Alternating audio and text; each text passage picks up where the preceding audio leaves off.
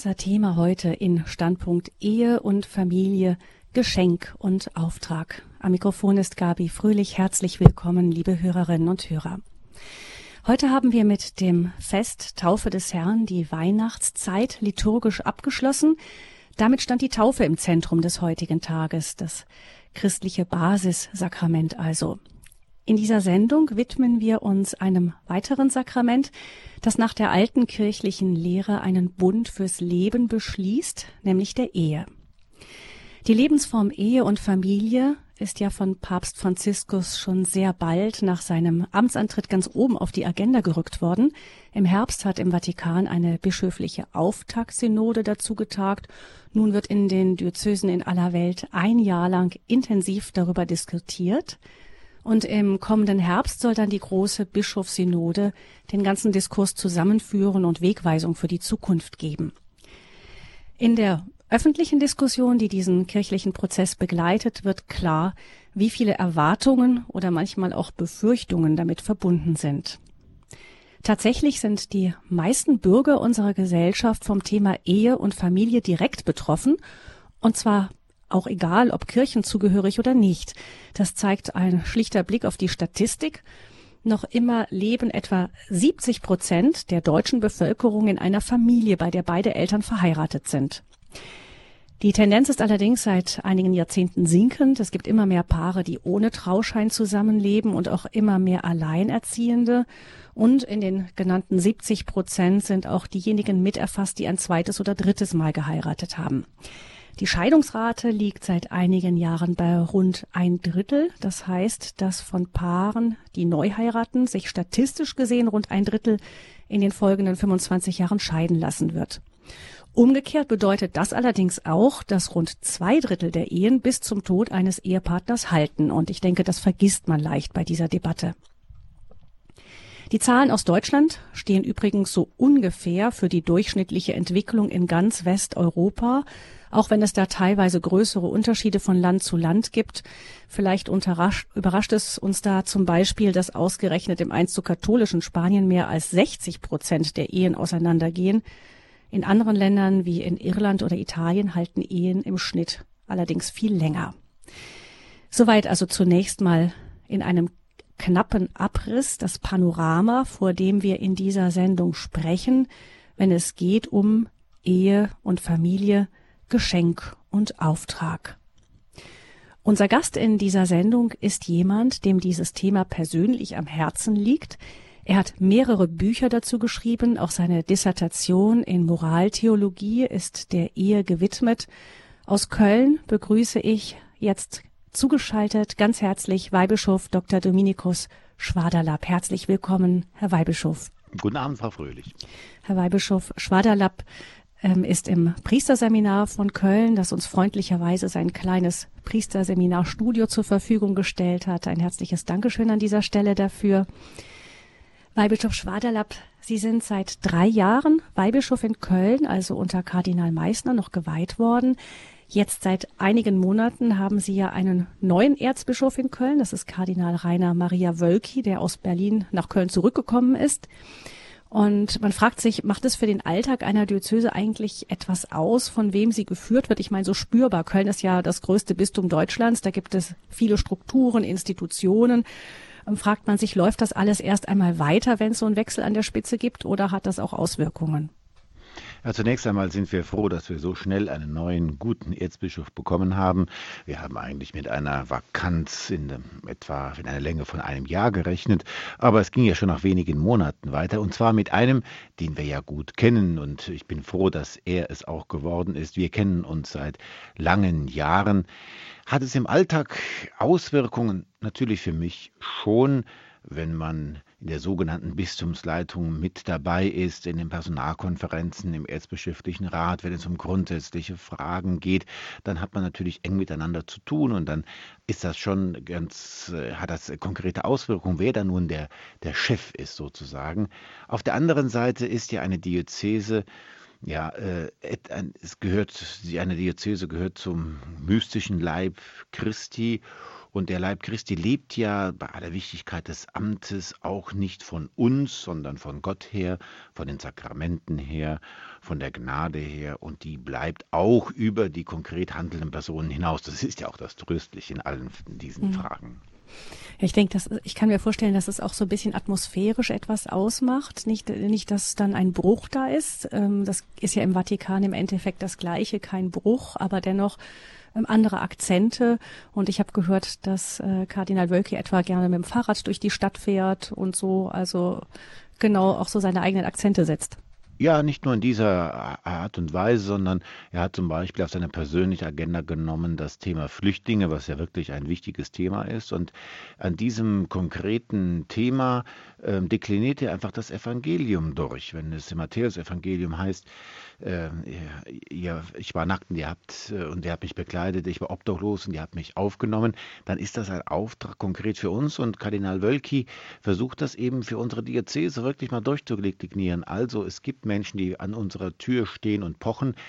Haben wir eine Willkommenskultur? Betrachten wir sie als die neuen Nachbarn oder weisen wir sie ab und haben wir alle möglichen Bedenken? Hier geht es darum, auch wirklich das Evangelium in konkrete Taten umzusetzen. Und er hat da schon einiges auch bewegt. Bei uns, in unseren Gemeinden, aber auch auf der öffentlichen Seite, in den Kommunen und bei der Regierung, ja, da wirklich auch nicht nur Worte, sondern auch Taten äh, zu zeigen. Ein Beispiel ist ja, dass es eine Flüchtlingsfamilie gibt, die jetzt im Priesterseminar wohnt, nicht wahr? Eine Flüchtlingsfamilie im Priesterseminar wohnt und im erzbischöflichen Haus, ähm, in der Wohnung, wo ich früher als seinerzeit als Sekretär von Kardinal Meissner gewohnt habe. Kardinal Wölke hat jetzt keinen persönlichen priesterlichen Sekretär. Dort wohnt jetzt ein syrischer Priester, der sich auch um die Flüchtlingsfamilien kümmert. Schauen wir jetzt mal ganz kurz auf Ihren bisherigen Werdegang zurück, Weihbischof Schwaderlapp. Sie sind Jahrgang 67 und mit 26 Jahren zum Priester geweiht worden, nach der Kaplanszeit direkt in die Zentrale des Erzbistums geholt worden von Kardinal Meissner als erzbischöflicher Kaplan und Geheimsekretär steht da in Ihrer Biografie. Das klingt ja spannend. Was macht man denn als Geheimsekretär? Geheimsekretär, das Wort ist eigentlich eine Doppelung. Das ist wie ein weißer Schimmelsekretär. Er kommt ja von Secretus und heißt geheim. Das heißt, ich war der persönliche Sekretär von Kardinal Meissner von 1996 bis äh, 2003. Und als solcher ist man eben jemand, der so sein persönliches Sekretariat äh, führt, Termine vereinbart und organisiert, vorbereitet, nachbereitet, ihn bei Reisen begleitet äh, und einfach nah dabei ist, aber auch in gewissem Sinne das Leben teilt. Ich habe auch, wie eben schon angedeutet, im erzbischöflichen Haus gewohnt. Wir haben zusammen die Heilige Messe gefeiert, wir haben zusammen die Mahlzeiten eingenommen. Ja, es war schon eine, in gewisser Weise eine Lebensgemeinschaft. Also es war eine Zeit, für die ich sehr, sehr dankbar bin, also bei Kardinal Meissner Sekretär gewesen zu sein, das ist schon so etwas wie ein Noviziat, würde ich fast sagen. Sie sind dann von dort weg dann zum Kardinalvikar ernannt worden, 2000, Generalvikar, ja. Generalvikar, ja, Entschuldigung, Generalvikar zum, im Jahr 2004 und haben das acht Jahre lang gemacht, bis Sie dann 2012 zum Bischof geweiht wurden. Als Weihbischof sind Sie zuständig für den Norden des Erzbistums, dazu für die Ausbildung der Diakone, für geistliche Gemeinschaften und geistliche Berufungen. Und kommen wir jetzt zu unserem heutigen Thema. Ehe und Familie kommen da nicht direkt vor in ihren Aufgaben. Dennoch begleitet sie dieses Thema schon lange. Warum eigentlich? Das hat verschiedene Ursachen. Also zum einen, ich komme aus einer großen Familie. Ich habe vier ältere Brüder. Wir sind also mit fünf Jungs zu Hause gewesen. Meine älteren Brüder sind alle verheiratet. Ich habe 20 Neffen und Nichten, mittlerweile sechs Großneffen und Nichten, also komme aus einer großen Familie und ähm, die Familie ist für mich schon auch, für mich persönlich, ein Ort, wo ich meine Berufung erfahren habe, beziehungsweise ähm, wo ich dafür sensibilisiert wurde. Ähm, Insofern war das für mich immer ein sehr, sehr wichtiges Thema. Hinzu kommt, dass ich so seit meiner Jugendzeit sehr begeistert war von Papst Johannes Paul II. Und es begann schon bei seinem ersten Deutschlandbesuch 1980 in Köln beim, am Butzweiler Hof. Ich war damals 13 Jahre alt, war auch dabei und habe noch die Worte so im Ohr. Man kann nicht nur auf Probe leben, man kann nicht nur auf Probe lieben, auf Zeit und Probe einen Menschen annehmen. Und äh, auch damals schon gab es in der Schule dann Diskussionen über die Lehre des Papstes und er sei konservativ und was sollen eigentlich die ganzen Reisen, das kostet doch sehr viel Geld. Und äh, irgendwie war ich schon direkt in der Rolle drin, mich da für ihn zu entscheiden und dann auch sozusagen da äh, äh, auch so seine Positionen zu verteidigen und habe mich immer mehr mit ihm beschäftigt. Das hat sich dann im Studium später fortgesetzt. Wie gesagt, Ehe, Familie war für mich immer ein wichtiges Thema von meiner Herkunft her. Und dann im Studium habe ich kennengelernt, dass Johannes Paul II. ja sehr, sehr intensiv sich mit dem, mit dem Thema der menschlichen Person auseinandergesetzt hat, aber auch mit der menschlichen Liebe, äh, mit, der, äh, mit der Liebe zwischen Mann und Frau, äh, zum Thema Ehe und Familie. Und das hat mich sehr fasziniert und so habe ich dann auch da meine Diplomarbeit zu diesem Thema gefertigt und dann später auch meine Promotion. Also insofern ist das ein kontinuierlicher, ein roter Faden, der mich begleitet. Äh, theoretisch und praktisch von meiner eigenen Herkunft her, vom Studium her, aber dann auch ähm, seit meiner Priesterweihe besonders durch Ehevorbereitungskurse und Ehebegleitung. Also es ist einfach, wenn man so will, auch mein persönliches Thema, was mir sehr, sehr am Herzen liegt. Mhm. Oft ist es ja so, dass ähm, man das Bild mitnimmt, was man in der eigenen Familie vorgelebt bekommen hat. Sie haben gesagt, Sie haben, stammen aus einer zahlreichen Familie. Ähm, was haben Sie denn für ein Bild vor Augen, wenn Sie an Ihre Eltern zurückdenken? Ja, meine Eltern sind beides, meine Mutter lebt nicht mehr, mein Vater lebt noch. Bin ich sehr dankbar für äh, sehr religiöse Menschen, jeder auf seine Weise, mein Vater ebenso wie meine Mutter. Äh, beide haben eine Ehe geführt, die äh, zum Teil auch turbulent waren, also es sind beides Persönlichkeiten, die äh, Charakter und Temperament haben. Und also auch Auseinandersetzungen waren da nicht fremd. Aber es war zum Beispiel immer eine Loyalität ähm, zueinander. Das heißt, auch wenn sie sich gestritten haben, es ist eigentlich nie vorgekommen, dass uns gegenüber einer der beiden über, über den anderen Elternteil irgendwie hergezogen sei. Es war eine Grundloyalität da und eine Treue und ein Zueinanderstehen. Und das eigentlich bis heute. Mein Vater hm, sagt mir eigentlich äh, immer wieder, ich kann gar nicht verstehen, dass es da bei dem Vermählungsspruch heißt, bis der Tod uns scheidet. Seit die Mutter gestorben ist, bin ich eigentlich noch viel mehr mit ihr verheiratet. Also es ist Treue, die über den Tod hinausreicht. Das ist also das Bild, das Sie persönlich mitbekommen haben. Sie haben 2007 auch ein Buch geschrieben mit dem Titel Für immer Ja. Nun ist es ja so, dass wenn man sich umhört, man den Eindruck gewinnt, dass dieses für immer Ja, das im Trauversprechen gegeben wird, eher ein Auslaufmodell sei. Man spricht von Lebensabschnittsgefährten und man gewöhnt sich fast schon daran, wenn Ehen rundherum auseinandergehen. Hängt die Kirche da einem Auslaufmodell nach? Ich bin ganz entschieden der Meinung, dass das nicht der Fall ist. Im Gegenteil. Es ist die tiefste Sehnsucht aller Menschen, die Sehnsucht nach Liebe, nach Treue, nach Geborgenheit. Und Sie haben eben selbst schon die Statistik erwähnt. Wir wollen nicht vergessen, dass zwei Drittel aller Ehen auch trotz aller Säkularisierung, trotz aller widrigen Umstände immer noch bis zum Tod treu bleiben. Also ähm, insofern, es ist kein Auslaufmodell, sondern es ist ein Modell, das von Gott selbst stammt, was in die Schöpfung hineingelegt ist und was der tiefsten Sehnsucht des Menschen entspricht. Davon bin ich zutiefst überzeugt. Das Buch, das Sie erwähnt haben, für immer ja, es ist eigentlich der Versuch, das, was uns Johannes Paul II. mit auf den Weg gegeben hat, in einer etwas einfachen äh, Sprache zu übersetzen und jungen Leuten mit auf den Weg zu geben und sie zu ermutigen, für immer Ja zueinander zu sagen. Die Botschaft, Liebe führt zur Erfüllung, Liebe bedeutet sich verschenken und wer sich verschenkt, der ist am Ende der Beschenkte. Sie haben sich ja sehr eingehend mit der Theologie von Papst Johannes Paul II. dazu beschäftigt, zu dem Thema.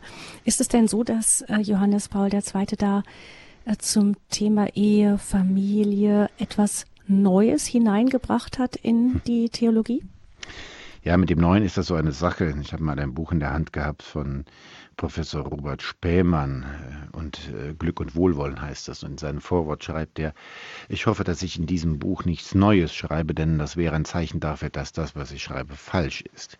Es geht nicht um etwas Neues zu erfinden. Das Evangelium, die Botschaft, die uns in Schöpfung und in der Offenbarung mit auf den Weg gegeben ist, ist immer dieselbe. Aber Johannes Paul II. hat uns ein vertieftes, vertieftes, ein tieferes Verständnis geschenkt. Und das ist etwas, was ich glaube bis heute noch nicht recht gehoben und erkannt ist.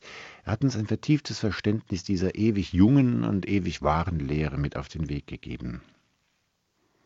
Sie haben dann ähm, am vergangenen Pfingsten mit einem kleinen Büchlein noch nachgelegt. Das trägt den Titel Immer wieder Ja. Ein Ehecheck. Dieses Büchlein wird uns auch ein wenig durch diese Sendung begleiten.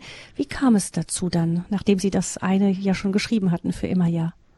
Gut, das äh, erste Buch, was Sie erwähnt haben, für immer ja, das ist ein, Buch für junge Leute auf dem Weg zur Ehe. Es werden einige grundlegende Dinge dargestellt äh, zum Thema, was ist überhaupt Sexualität, was ist Liebe, wie äh, überhaupt auch einige anthropologische Grundlagen, wer ist der Mensch und so weiter.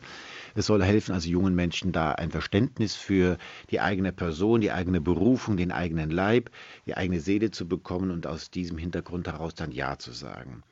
Dieses äh, zweite Büchlein, immer wieder Ja, ist eigentlich entstanden aus äh, Gesprächen mit Verheirateten. Also ein verheirateter Mann, der schon die silberne Hochzeit hinter sich hat, der sagt, hör mal, schreib doch etwas auch mal für uns.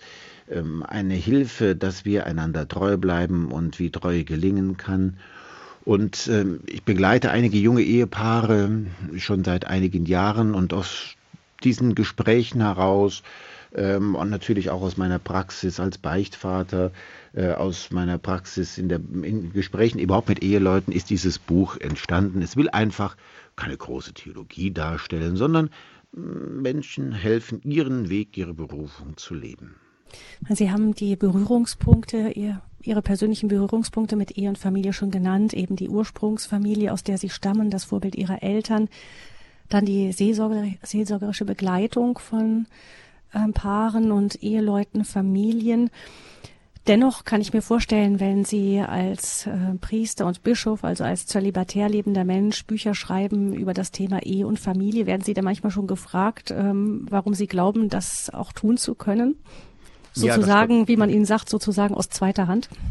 Ja, natürlich, das kommt natürlich auch äh, vor. Aber das, äh, da kann ich relativ leicht auch darauf antworten. Erstmal, es gibt natürlich Dinge, aus denen halte ich mich raus. Und da kann ich nur sagen, das müsst ihr besser wissen. Da kann ich euch nur Fragen stellen oder Hinweise geben nach dem Motto, da müsst ihr überlegen, wie ihr damit zurechtkommt. Auf der anderen Seite, wenn man nicht selbst verheiratet ist, kann man auch aus einer gewissen Objektivität heraus die Ehe betrachten. Das heißt, ich gehe nicht automatisch von dem eigenen Erleben aus, sondern gehe von dem aus, was ich in verschiedenen Gesprächen und Beziehungen eben erlebe. Das hilft mir da zu einem gewissen Objektivität. Und es geht ja auch da nicht, gar nicht darum, dass ich den Leuten sage, also ihr müsst das jetzt A, B, C und D so machen, sondern es geht mir eigentlich nur darum, entscheidende Fragen zu stellen oder auch Erfahrungen, die mir Eheleute mitgeteilt haben, anderen weiterzugeben.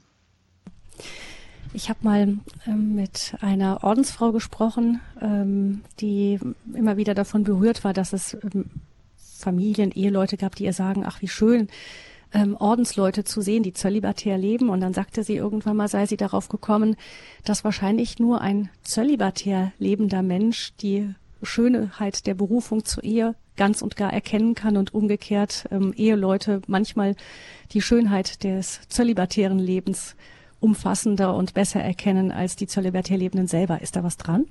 Das glaube ich schon. Auf jeden Fall gibt es sehr, sehr viele Berührungspunkte, viel mehr als man denkt auf den ersten Blick, zwischen der zölibatären und Lebensform und der ehelichen Lebensform. Also erstmal beide sind Lebensformen, die aus Liebe herausgewählt werden. Äh, es geht um eine Liebe, die äh, bereit ist zur Treue bis in den Tod. Das verbindet auch beide.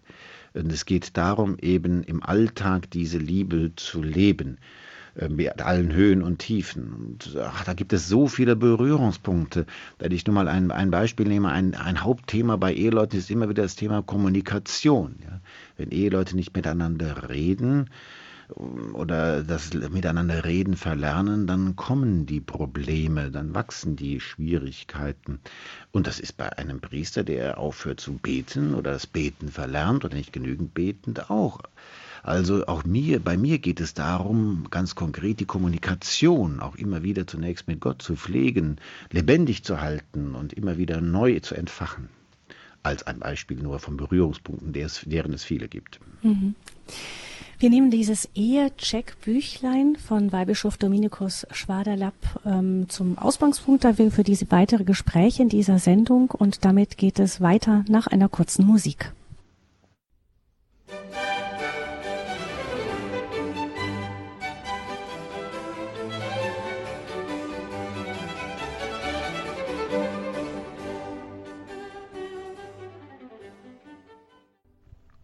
Sie haben eingeschaltet in der Standpunktsendung bei Radio Horeb mit dabei, auch die Hörerinnen und Hörer von Radio Maria. Wir sprechen mit dem Kölner Weihbischof Dr. Dominikus Schwaderlapp über das Thema Ehe und Familie, Geschenk und Auftrag. Weihbischof Schwaderlapp hat mehrere Schriften zum Thema verfasst, zuletzt ein kleines Büchlein, Ehecheck, immer wieder ja.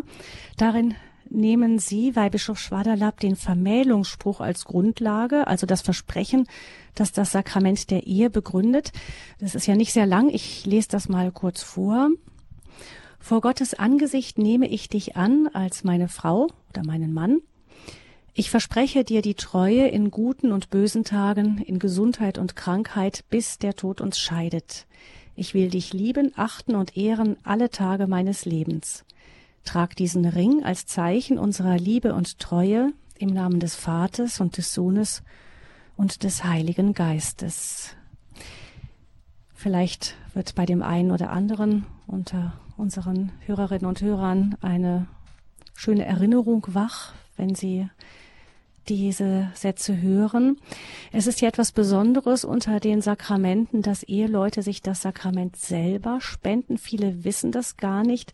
Vielleicht erklären Sie uns das daher ganz kurz, Weihbischof Schwaderlapp.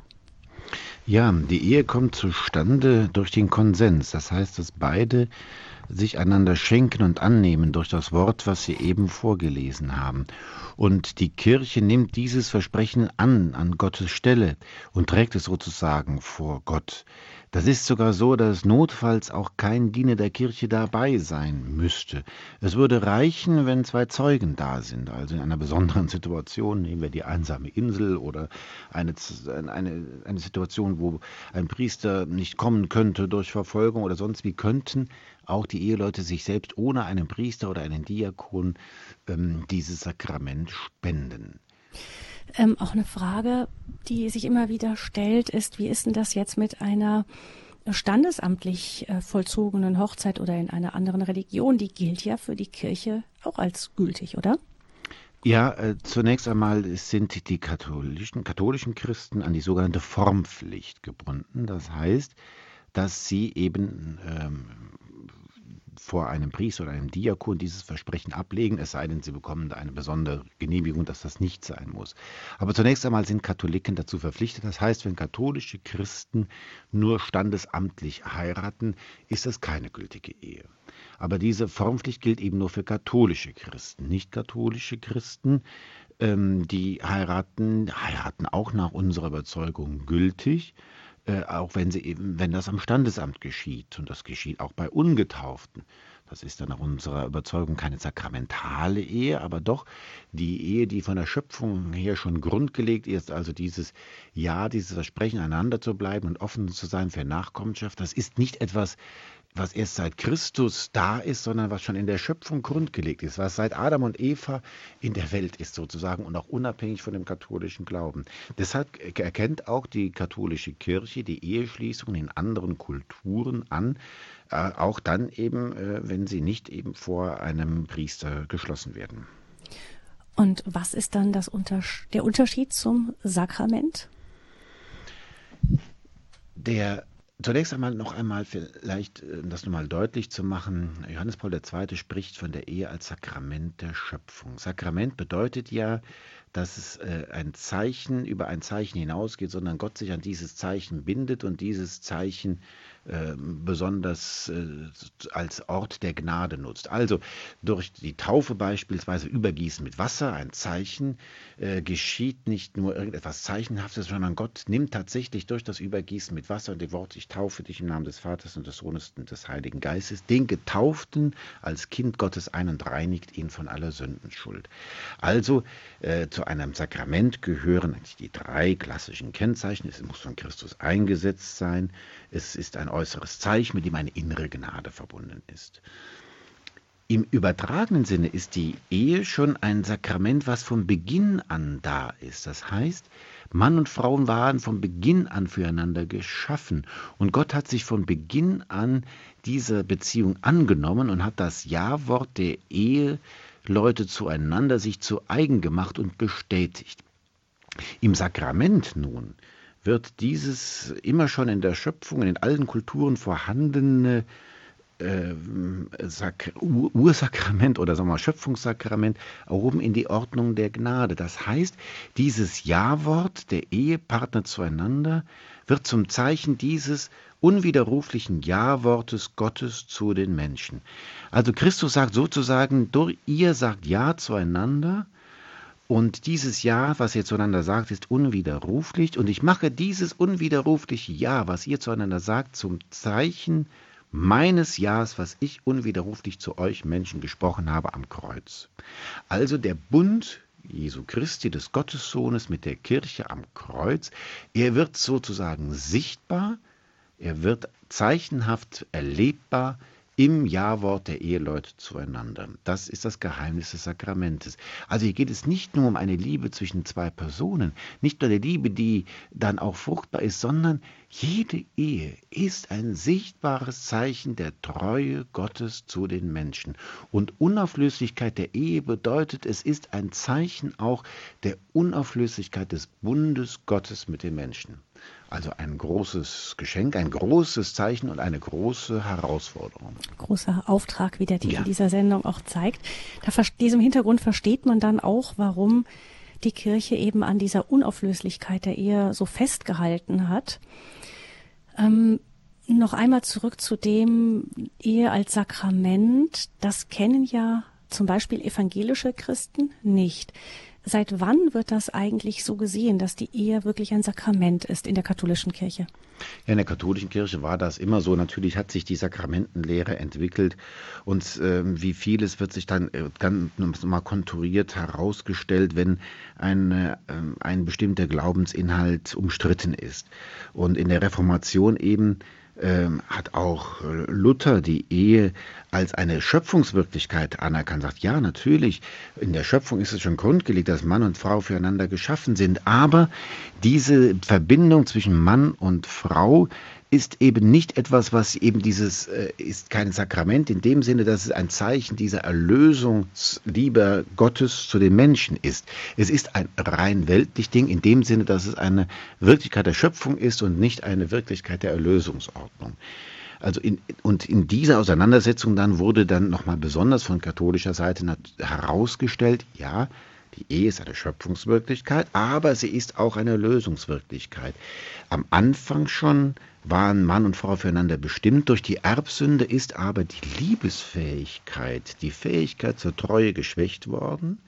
Aber durch Christus ist auch die Erlösung nicht nur in der Zukunft im Himmel eröffnet worden, sondern schon auf Erden wird sie wirksam.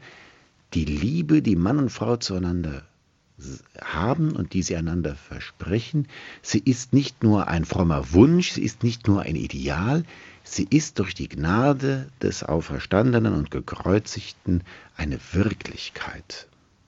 Erlösung ist gegenwärtige Wirklichkeit. Das ist die Botschaft, die dahinter steht. Also auch die Verbindung zwischen Ehe und Kirche versteht man dann dort. Das ist ja auch bei Paulus, äh, unterstreicht das ja auch eben diese Verbindung komme jetzt nochmal ähm, dazu. Das erste Buch, das Sie geschrieben haben, das war äh, für immer Ja. Jetzt haben Sie ein Büchlein nachgelegt mit dem Titel Immer wieder Ja.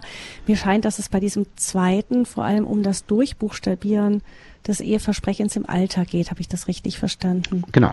Mhm. Dann äh, das, was sich die Eheleute am Altar versprechen, ist ja etwas, was lebenslang den, die beiden prägt und prägen soll und im Alltag eingelöst werden muss, ratifiziert werden muss sozusagen.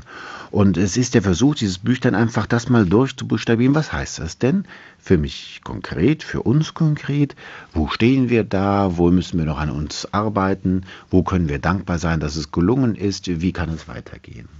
Vor allem, weil ja oft das Eheversprechen in einer sehr schönen festlichen, ähm, in einem schönen festlichen Moment ähm, gesprochen wird und auch in vielleicht der Zeit, in der man noch sehr verliebt und begeistert voneinander ist und dann kommt dann der Alltag und damit auch manchmal die etwas härtere Realität. Da geht es darum, vor allem erst einmal zu erkennen, ach, der andere ist vielleicht doch nicht so rosarot, wie ich geglaubt habe am Anfang und er steht nun da und ist vielleicht ganz anders, als ich es mir manchmal gedacht habe. Ja, nun hoffe ich, dass diese Erfahrung auch schon vor der Eheschließung gemacht wurde und man nicht nur mit rosa-roter Brille aufeinander zugeht, äh, sondern dass man sich schon ein bisschen kennt. Also ich glaube, dass jede Beziehung, insbesondere auch die eheliche Beziehung, drei Phasen kennt, die äh, immer wiederkehren. Die Phase 1 ist, man lernt sich kennen und findet einander toll. Man lernt die Vorzüge aneinander schätzen und das ist auch der Grund, weshalb man in eine Beziehung eingeht und äh, singt sozusagen in Gedanken Lobeshymnen vom anderen. Dann kommt die Phase 2. Man hat sich an diese positiven Seiten gewöhnt. Sie werden allmählich zur Selbstverständlichkeit. Und nun fallen die Ecken und Kanten auf. Und dann kann es so sein, dass man eigentlich nur noch Ecken und Kanten sieht und man sich permanent auf den Nerv geht. Das ist eine sehr schwierige Phase. Die kann bei Verliebten, noch nicht Verheirateten vorkommen, aber auch in unterschiedlicher Häufigkeit bei Verheirateten. Und es kommt darauf an, dann in diese dritte Phase zu kommen. Man ist dankbar für die guten Seiten, für das, was man einander hat. Das muss man übrigens immer wieder auch sich einmal deutlich machen. Was habe ich eigentlich an meinem Ehepartner, meiner Ehepartnerin? Es tut gut, glaube ich, wenn Eheleute sich das selbst immer wieder auch mal für sich vor Augen halten, wofür ich alles dankbar sein kann, wenn ich an meinen Ehemann, Ehefrau denke, wie das auch für mich übrigens als Priester wichtig ist, immer wieder auch dafür dankbar zu sein, was meine Berufung mir alles schenkt.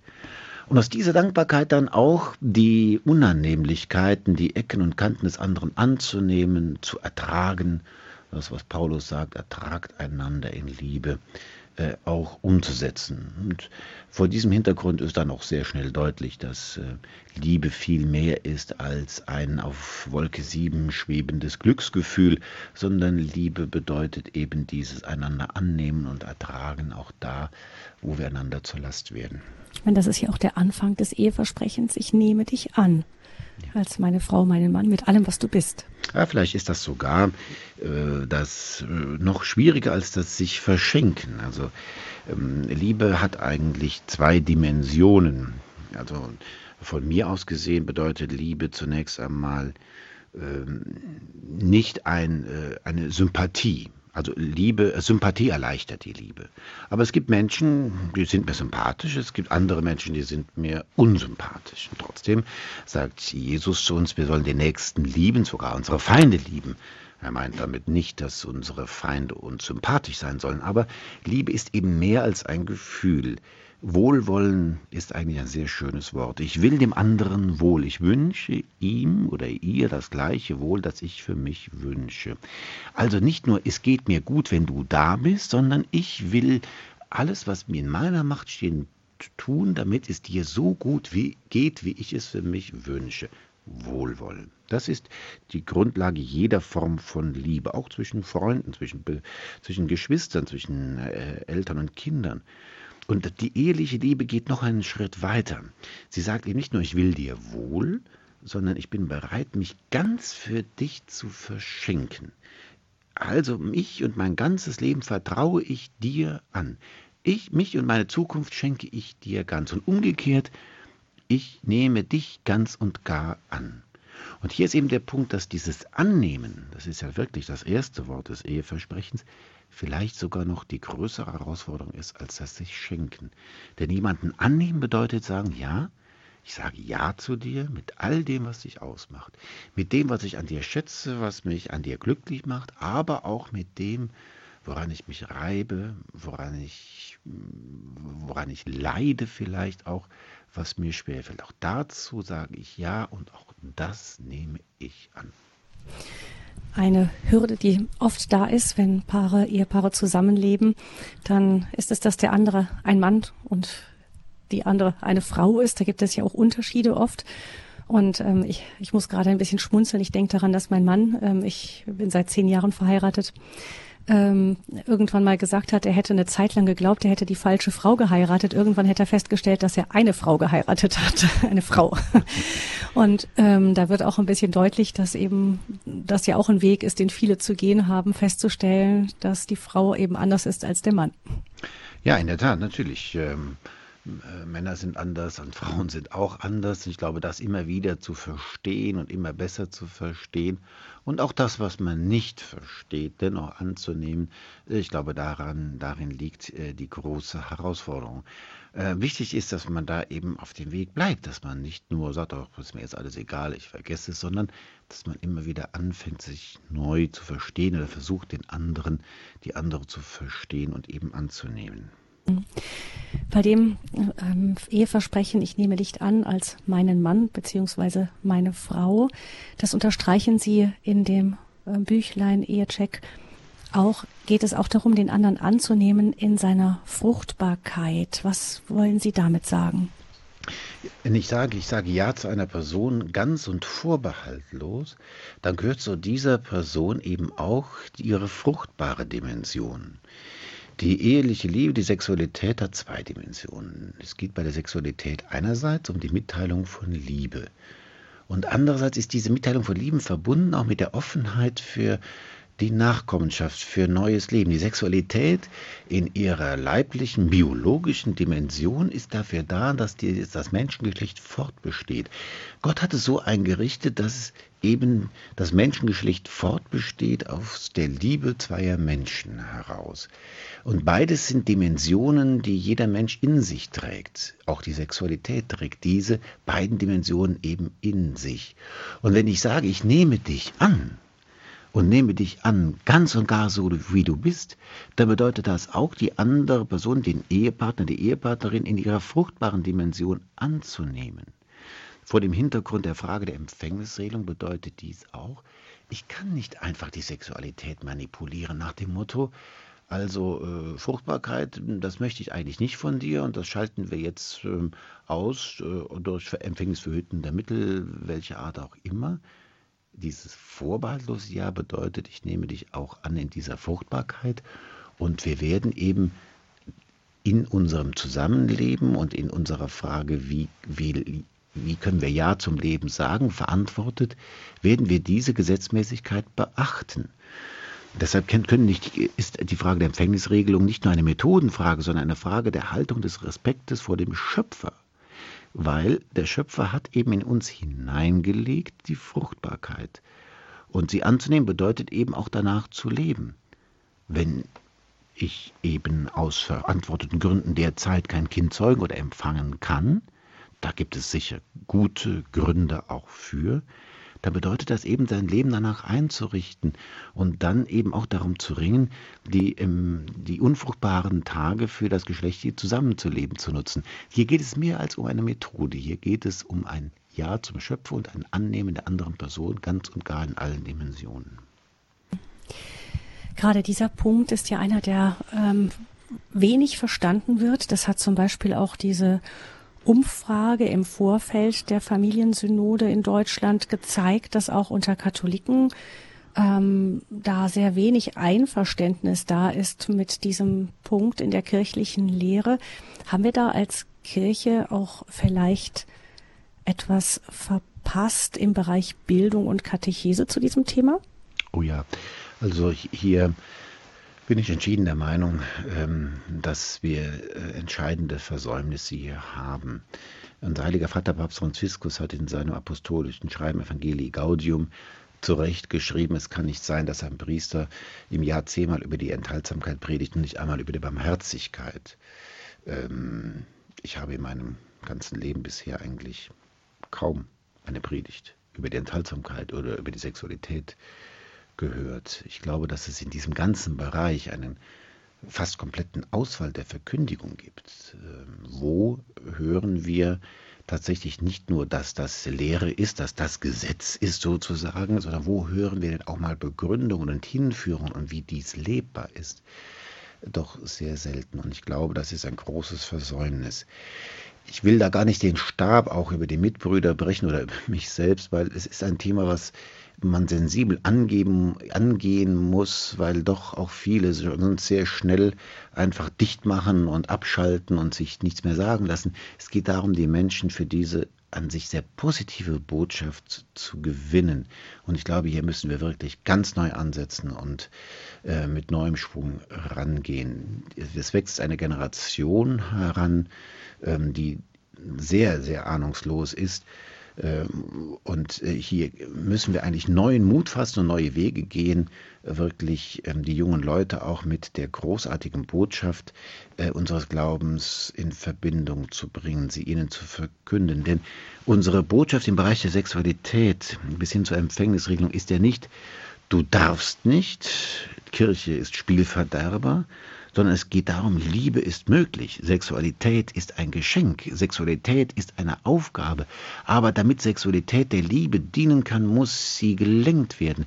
Müssen wir lernen, mit ihr umzugehen, müssen wir lernen, sie zu lenken, und senkt sie uns, sonst vereinnahmt sie uns, sonst wird sie ein Medium nicht der Liebe, sondern des Egoismus. Das ist eigentlich der Kern der Lehre der Kirchen. Das ist uns viel zu wenig gelungen, dies auch deutlich zu machen. Und so kommen wir dann nur zu Punkten, die Kirche ist gegen empfängnisverhütende Mittel, die Kirche ist gegen Sex außerhalb der Ehe, gegen, gegen, gegen. Und es wird gar nicht deutlich, was für eine großartige Botschaft wir haben. Das wäre so ähnlich, als wollten wir Werbung machen, beispielsweise für Fußball und sagen, also wer Fußballspieler werden will, der muss morgens früh aufstehen, der darf kein Alkohol trinken, der darf nicht rauchen, der, muss äh, fünfmal in der Woche zwei Stunden trainieren, der darf das nicht, darf das nicht, darf das nicht. Da wird wahrscheinlich keiner Fußball spielen wollen. Aber wenn wir sagen, Fußball ist ein tolles Spiel, du kannst deine Gaben einsetzen und du kannst sie nicht nur einsetzen, du kannst mit anderen spielen und gemeinsam könnt ihr den Pokal gewinnen ja, da werden ganz andere Kräfte ge geweckt und dann ist man auch bereit, die ein oder andere Unannehmlichkeit, das ein oder andere Schwere, was eben zum Erreichen dieses Zieles notwendig ist, auch einzusetzen. Mhm.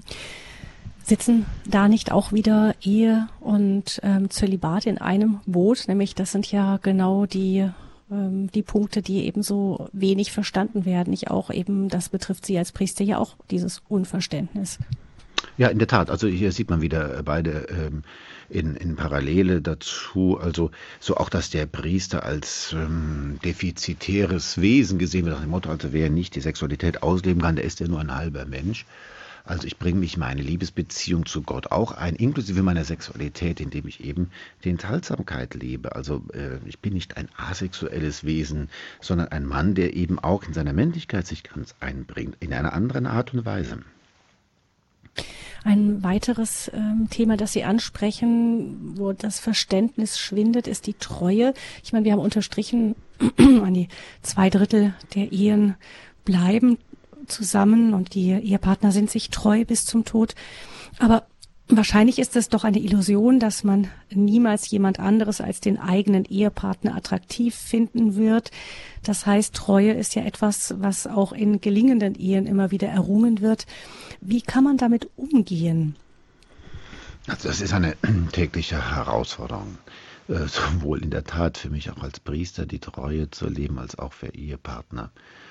Ja, und äh, einerseits ist es eine positive Aufgabe, den Ehepartner auch tatsächlich nicht nur so zu sagen, okay, ich habe ihn jetzt erobert, wir sind verheiratet, das war's und jetzt kann ich eben äh, meine, äh, meine Kräfte anderswohin orientieren, sondern versuchen sozusagen, dass man sich jeden Tag äh, in gewissem Sinne neu erobert, jeden Tag neu zueinander Ja sagt und versucht auch wirklich, ja, sich damit auch fantasievoll zu beschäftigen, wie kann ich denn meinem Ehepartner, meiner Ehepartnerin Freude machen? Wo kann ich mich denn ändern? Wo muss ich mich ändern, damit unsere Liebe noch tiefer wird? Natürlich müssen das beide auch tun. Ähm, auch wenn man sagt, es gibt hier Punkte, ich muss meinem Ehepartner, meiner Ehepartnerin auch mal sagen, also das und das geht so nicht oder das verletzt mich. Auch in dieser Offenheit zueinander. Also Treue ist etwas, was einen positiv herausfordert. Auf der anderen Seite bedeutet das natürlich auch eine gewisse, äh, sagen wir mal, ähm, Vorsicht oder auch Nüchternheit im Verhältnis ähm, zu anderen Personen zu, äh, zu üben. Also zum Beispiel würde ich für mich jetzt als Priester zum Beispiel die Regel machen, ich würde nicht, äh, also ich würde so verhalten mich gegenüber Frauen, als wäre ich verheiratet. Ja. Also wer verheiratet ist, geht nicht mit einer anderen Frau einfach so ins Kino, sage ich mal. Oder einfach so, also so essen sondern ähm, dass man auch eine gewisse natürliche Distanz bewahrt, um sich eben nicht auf, äh, in eine schwierige Situation zu manipulieren. Auch da ein bisschen sein Herz ähm, sensibel zu betrachten und dann auch zu sagen, ja, okay, ich bin verletzlich, auch ich äh, unterliege der Erbsünde und äh, deshalb bin ich da vorsichtig. Also nicht in Gedanken irgendeiner anderen Person hinterhergehen. Ja, auch wenn es nur in Gedanken ist. Also wenn sich solche Gedanken weiter verfestigen, das, wohin soll das führen? Also da schon Beginn versuchen, diese Gedanken wieder einzufangen. Ja, ich glaube, das ist ein tägliches Ringen. Und das gilt für Priester ebenso wie für Verheiratete. Hm, das heißt, auch da ist es in den Anfängen leichter, als wenn es dann schon immer weitergegangen ist. Wir sprechen in der Standpunktsendung über das Thema Ehe und Familie, Geschenk und Auftrag mit dem Kölner Weihbischof Dominikus Schwaderlapp. Wenn Sie, liebe Hörerinnen und Hörer, anrufen möchten in dieser Sendung und sich mit einbringen möchten, auch mit Ihren Fragen an Weihbischof Schwaderlapp, dann können Sie das von jetzt an tun unter der Hörernummer von Radio Horeb 089 517 008 008. Noch einmal die Hörernummer von Radio Horeb 089 517 008 008. Sollten Sie aus dem Ausland anrufen, wenn Sie uns etwa über Radio Maria in Österreich, in Südtirol oder auch aus der Schweiz verfolgen, dann wählen Sie bitte die 0049 als Vorwahl und dann 89 517 008 008. Und jetzt geht es weiter mit einer kurzen Musik.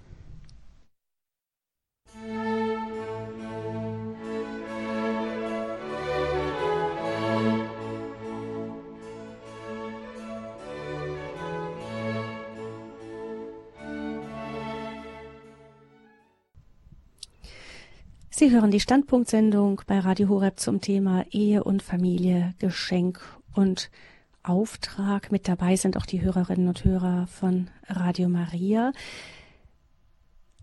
Liebe Hörerinnen und Hörer, Sie können jetzt anrufen in dieser Sendung unter der Nummer 089 517 008 008. Das ist die Hörernummer, die direkt in diese Sendung führt. Sie können direkt mit Weihbischof Schwaderlapp, unserem Gast in dieser Sendung, sprechen. Wenn Sie aus dem Ausland anrufen, dann die 0049 und 89517 008 008. Herr Weihbischof, Sie haben, wir haben eben schon gesprochen darüber, dass es manchmal nicht so leicht ist, den Ehepartner anzunehmen, aber dass über diese ganze Annahme eben der Weg führt, der auch ähm, die Treue möglich macht. Treue auch als so ein Thema, das für viele Menschen unmöglich erscheint, aber da geht es darum, auf der einen Seite das Herz festzuhalten beim anderen und auf der anderen Seite auch ähm, anfängen zu wehren, wenn man spürt, dass das Herz wandern geht woanders hin. Es ist ja auch so, dass dieses Treueversprechen in der Ehe gegeben wird für die guten und die bösen Tage. In guten Tagen ist es leicht, böse Tage ist es manchmal schwieriger, nicht wahr? Und diese bösen Tage können natürlich ganz unterschiedliche Gestalt haben. Die kann man auch nicht planen. Man kann nicht planen, welche Gestalt nun äh, die bösen Tage haben. Das können unerwartete Schicksalsschläge sein. Beispielsweise, ich denke jetzt an ein konkretes Ehepaar, die Krankheit eines Kindes, ja, was beide natürlich sehr belastet, bedrückt und herausfordert und auch nochmal, ja, wo die Nerven blank liegen und dann, dann doch miteinander auch diese schwierige Situation ertragen muss oder Arbeitslosigkeit oder andere Dinge, alles Dinge, die man nicht vorausplanen kann. Die, das Eheversprechen spricht ja relativ brutal davon. Ja, also stellen wir uns eine, eine, Hochzeit vor und diejenigen von Ihnen, liebe Hörerinnen und Hörer, die verheiratet sind, haben vielleicht jetzt ihre eigene Hochzeit vor Augen, die festliche Stimmung und dann ist da von den bösen Tagen die Rede in so einer festlichen Stimmung. Nicht nur von weniger guten, sondern wirklich von bösen Tagen. Es kann natürlich auch sein, dass der Versucher da Zwietracht sät und diese Zwietracht auch erstmal aufgehen lässt. Also es kann sein, dass es Phasen gibt, wo eben ja das Gefühl auch ganz verschwindet, sondern ja wirklich nur noch diese einander ertragen im Vordergrund steht. All das ist Treue, die eine Bewährung der Liebe darstellt. Ein Ehepaar sagt in einem Vortrag mal, sagte der Ehemann, was Feindesliebe ist, das habe ich meiner Ehe gelernt. Ein hartes Wort. Die beiden haben diese Phase überwunden. Aber auch so böse können Tage sein, dass der Ehepartner quasi gefühlsmäßig zumindest zum Feind wird. Böse Tage, das äh, lässt auch anklingen, dass ähm, es da jemanden gibt, der eben gerne sich auch als der Trenner einmischt in eine Ehe. Ist das richtig? Ja, der, der Widersacher eben, der Diabolos, der Durcheinanderwerfer, der Teufel, dem passt es natürlich gar nicht. Also Treue ist ja genau das, was der Gottessohn gebracht hat. Er hat die Liebe wieder ermöglicht durch sein Kreuzesopfer. Er hat damit, und die, jede gelebte Ehe ist ein Sinnbild und eine Verwirklichung dieser am Kreuz gestifteten neuen Form der Liebe, die sich ganz verschenken. Das passt dem Teufel natürlich gar nicht. Und er wird äh, buchstäblich fuchsteufelswild und versucht, die Ehenleute gegeneinander aufzubringen. Und jede zerstörte Ehe ist ihm natürlich da ein Anliegen. Vor diesem Hintergrund und damit man wirklich auch das Ringen äh, um eine gute Ehe auch etwas vielleicht humorvoll besser verstehen kann. Also ein Mitbruder hatte eine goldene Hochzeit zu halten und sprach dann mit dem Ehepaar in der Vorbereitung auf diese goldene Hochzeit und fragte, haben Sie in den 50 Jahren schon mal an Scheidung gedacht? Und der Ehemann sagte dann, Herr Pater, an Scheidung? Nie, an Mord. Will sagen, also, es kann schon mal sein, dass es Situationen gibt, wo Treu bedeutet, das Messer stecken zu lassen und zueinander zu stehen und nicht übereinander herzufallen. Ich glaube, es ist jedenfalls wichtig, dass wir etwas im Ganzen von der Gefühlsebene runterkommen. Ich glaube, viele Ehen sind belastet oder scheitern am Ende gar, weil man sich mit, gegenseitig überfordert mit Erwartungen. Also äh, es wird immer später geheiratet und dann muss dann, wenn denn schließlich dieser Ehepartner gefunden ist, muss er auch alles erfüllen, was man sich erträumt hat und etwas, was weit über die Realität hinausgeht. Und dann wird immer sozusagen ein Abgleich zwischen dem Traum und der Wirklichkeit gemacht und die Wirklichkeit bleibt natürlich in der Regel hinter dem Traum zurück und dann ist Enttäuschung und Frust da und das ist dann Gift für eine eheliche Beziehung. Das Evangelium oder auch der Trauspruch, der lehrt eigentlich was anderes. Ja, Ehe ist ein Ja zueinander. Es gibt die guten Tage und es gibt oft viele, viele gute Tage und das Fatale ist, dass in den bösen Tagen man meint, es hätte niemals diese guten Tage gegeben. Aber es bedeutet eben dann auch, ja, zueinander zu stehen, wenn es hart wird. Mhm. Auch mal sich vielleicht zurück zu besinnen und zu klar zu machen, es gab nicht nur diese bösen Tage. Wir sprechen mit Weihbischof Schwaderlapp über Ehe und Familie, Geschenk und Auftrag. Wir müssen an dieser Stelle leider noch einmal kurz unterbrechen, denn die Hörerinnen und Hörer von Radio Horeb, die über uns über die Münchner Frequenz 92,4 verfolgen, die Sendung, die werden jetzt gleich aus dieser Frequenz heruntergeschaltet. Unser Programm wird heruntergeschaltet. Sie werden dort ein anderes Programm hören. Sie bekommen dann aber noch eine Ansage, in der Sie erfahren werden, wie Sie Radio Horeb und auch diese Sendung weiter verfolgen können. Wir verabschieden uns an dieser Stelle von Ihnen, liebe Hörerinnen und Hörer, ähm, aus der Frequenz 92.4 in München wünschen Ihnen noch einen gesegneten Rest vom Sonntagabend und einen guten Start in die neue Woche. Und die anderen Hörerinnen und Hörer bleiben selbstverständlich in dieser Standpunktsendung dabei. Nach einer kurzen Musik geht es weiter.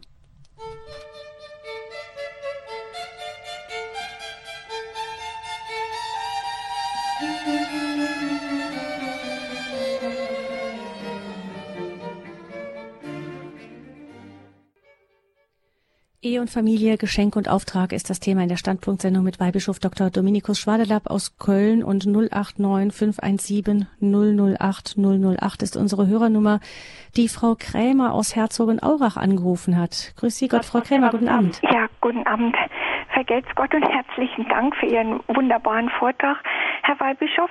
Und ähm, also Sie haben die Dinge angesprochen, das Wesentliche ohne zu verwässern und dann aber gleichzeitig die Praxis gebracht. Also ganz toll, vergelt's Gott.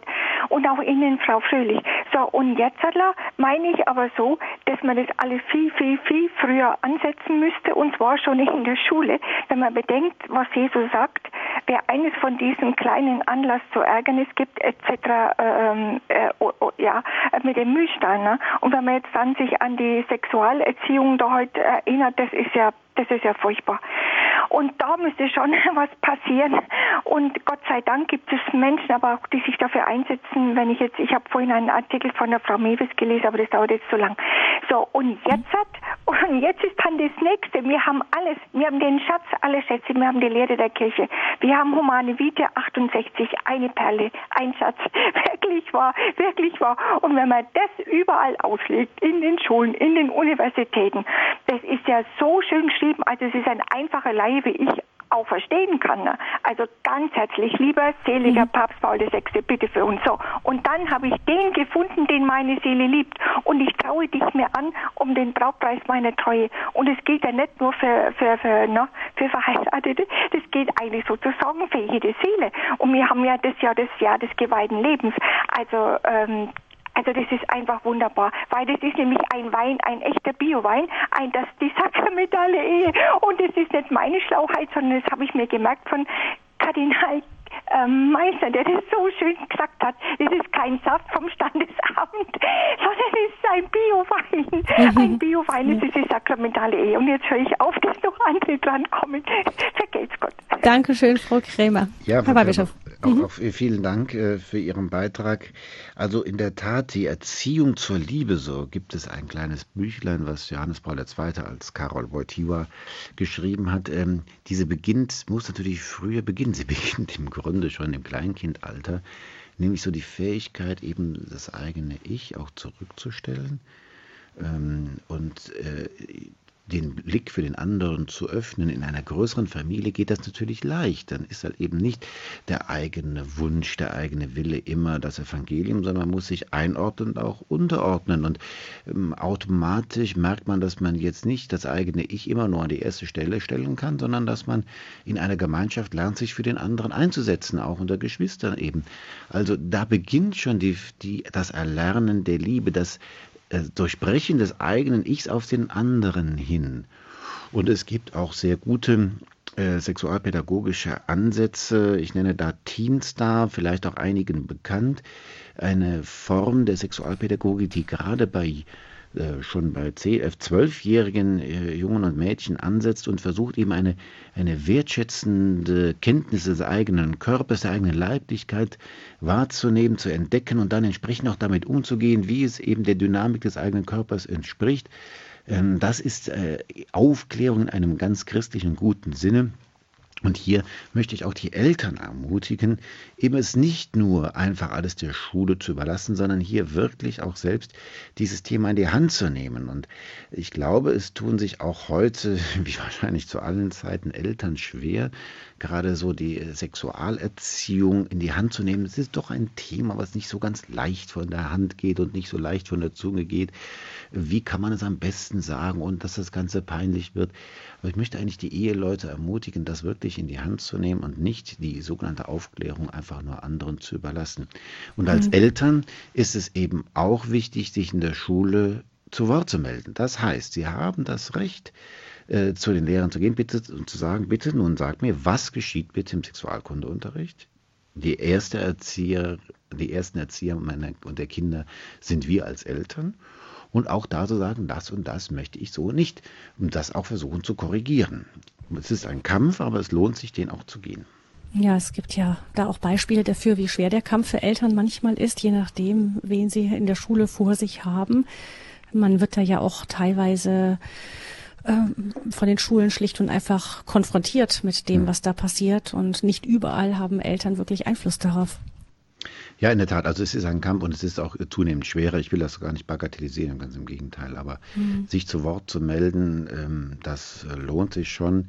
Sich Denn, auch zusammenzuschließen. Sich, genau. Und es gibt auch andere also egal wie sie selbst leben, aber die dann doch für ihre Kinder das Beste wollen und ob sie unbedingt wollen, dass halt eben schon ja, Kinder im Grundschulalter eigentlich alle Sexualpraktiken ähm, einfach so äh, kennenlernen, die gar nicht ihrem Alter entsprechen und auch nicht der Wirklichkeit der Sexualität und der Wahrheit. Ähm, da gibt es schon viele, die auch da einen natürlichen Instinkt haben und natürliche Intuition besser gesagt haben und sagen, nein, das möchte ich für mein Kind nicht haben. Hm. Dankeschön, Frau Krämer, auch für die Anregung in diese Richtung. Alles Gute nach Herzogenaurach und wir begrüßen nun Herrn Natterer. Er ruft uns aus Bleichach an. Grüß Sie, Herr Natterer. Ja.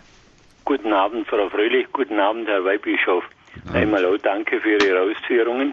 Es würde mich aber interessieren, weil Sie sagen, gut, äh, katholische Christen sollen sich vor dem Priester trauen lassen. Und da bin ich auch der Meinung, aber was tun Sie, wenn Sie Kinder haben, die nur die Standesamtliche machen und die, oh, und die kirchliche Ehe einen Bogen drumherum machen? Was muss man da als, kann man als Eltern tun? Also da steht man oft ganz vor der Wand und, und es tut ihm weh, aber wie kann man es machen und, und, und, und wie kann man sie doch so weit überzeugen, dass einfach das richtig ist, dass sie auch vor einem Priester und vor Gott das Ja sprechen. Mhm. Ja, ich glaube, das ist eine ganz große Not, für Eltern, ähm, das zu erleben, dass äh, die eigenen Kinder eben nicht den Weg gehen, den man selbst auch erkannt hat als wahren und richtigen und guten Weg.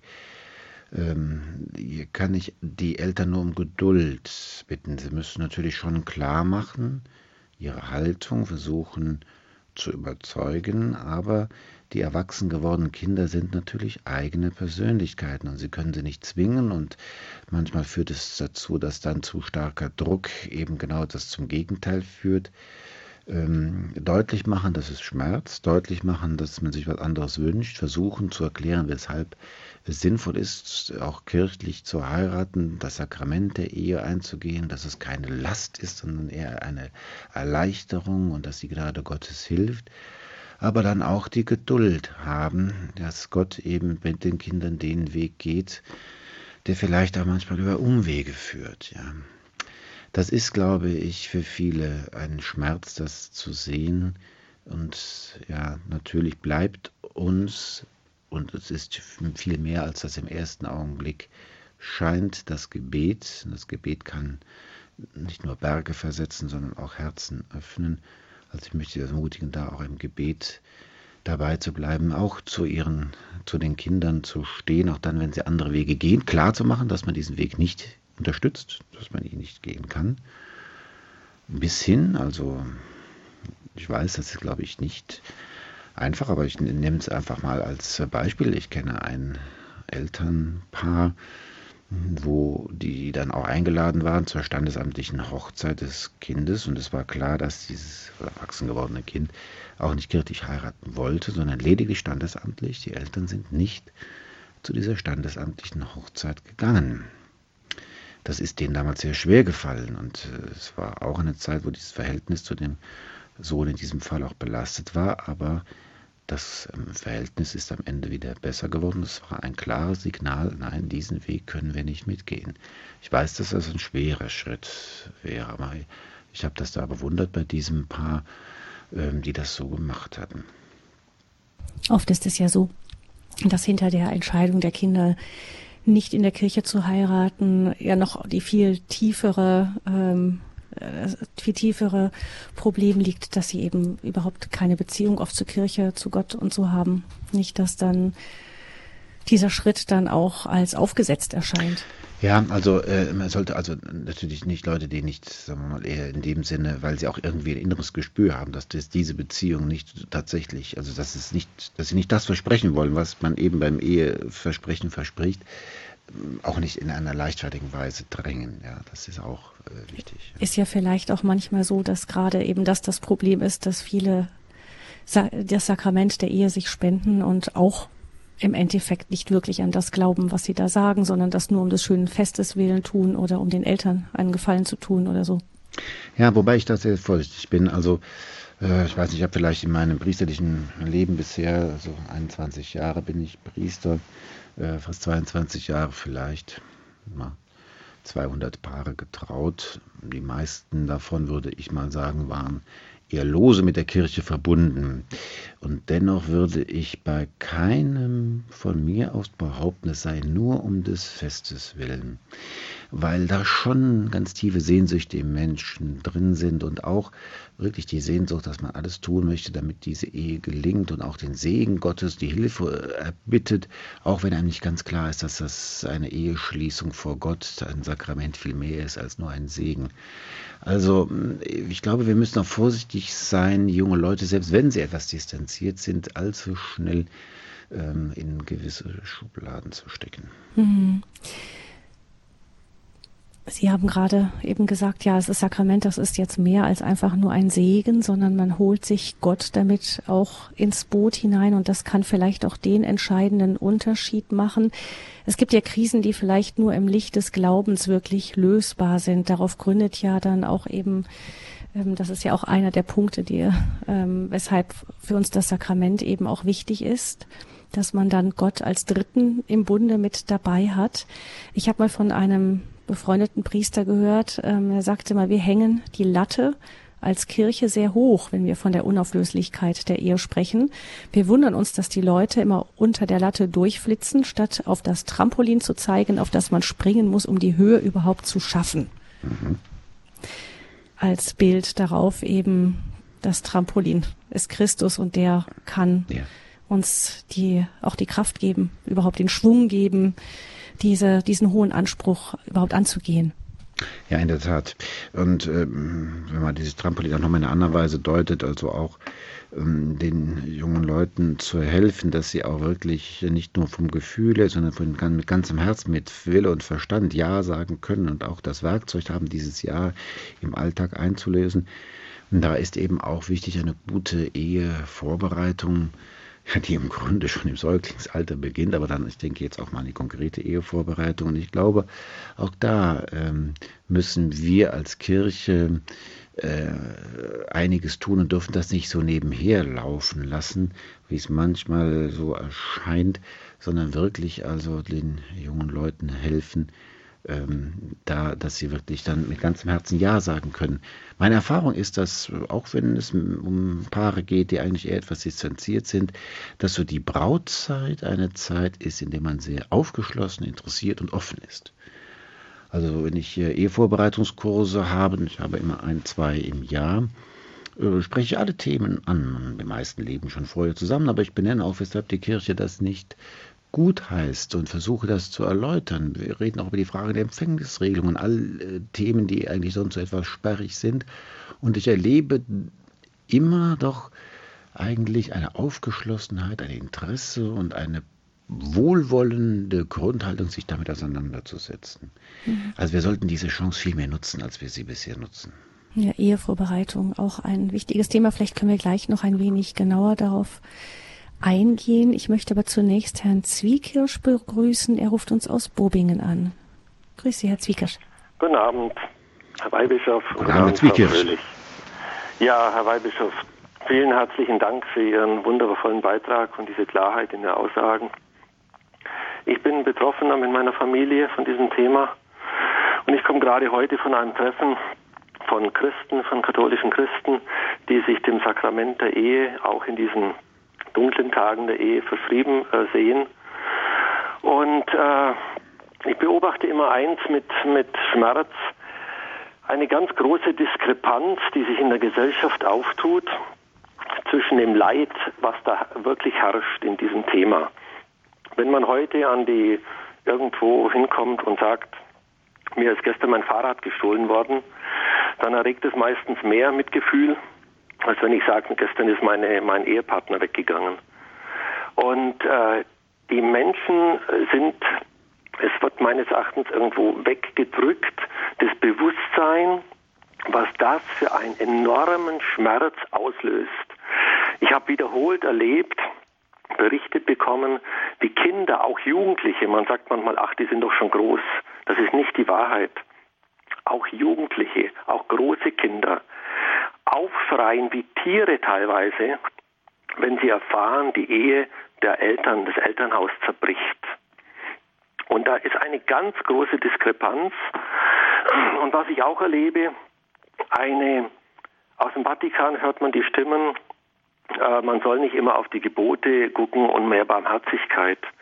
Ich würde mir wünschen, dass auch ein Mitgefühl, eine größere Barmherzigkeit entsteht mit den Menschen, die unter den Folgen leiden, äh, mit den matten Gesichtern der Kinder, die unter dieser Zerrissenheit der Familien leiden, mit den Ehepartnern, die leiden, auch mit denen, die gegangen sind, ja, aber ganz im Sinne des Familiares Consortio, dass man mit der Kirche massiv die Menschen unterstützt, die gegangen sind, wieder in Liebe zurückzufinden, wieder das Gute zu sehen, aber auch bei denen ist, die verlassen wurden.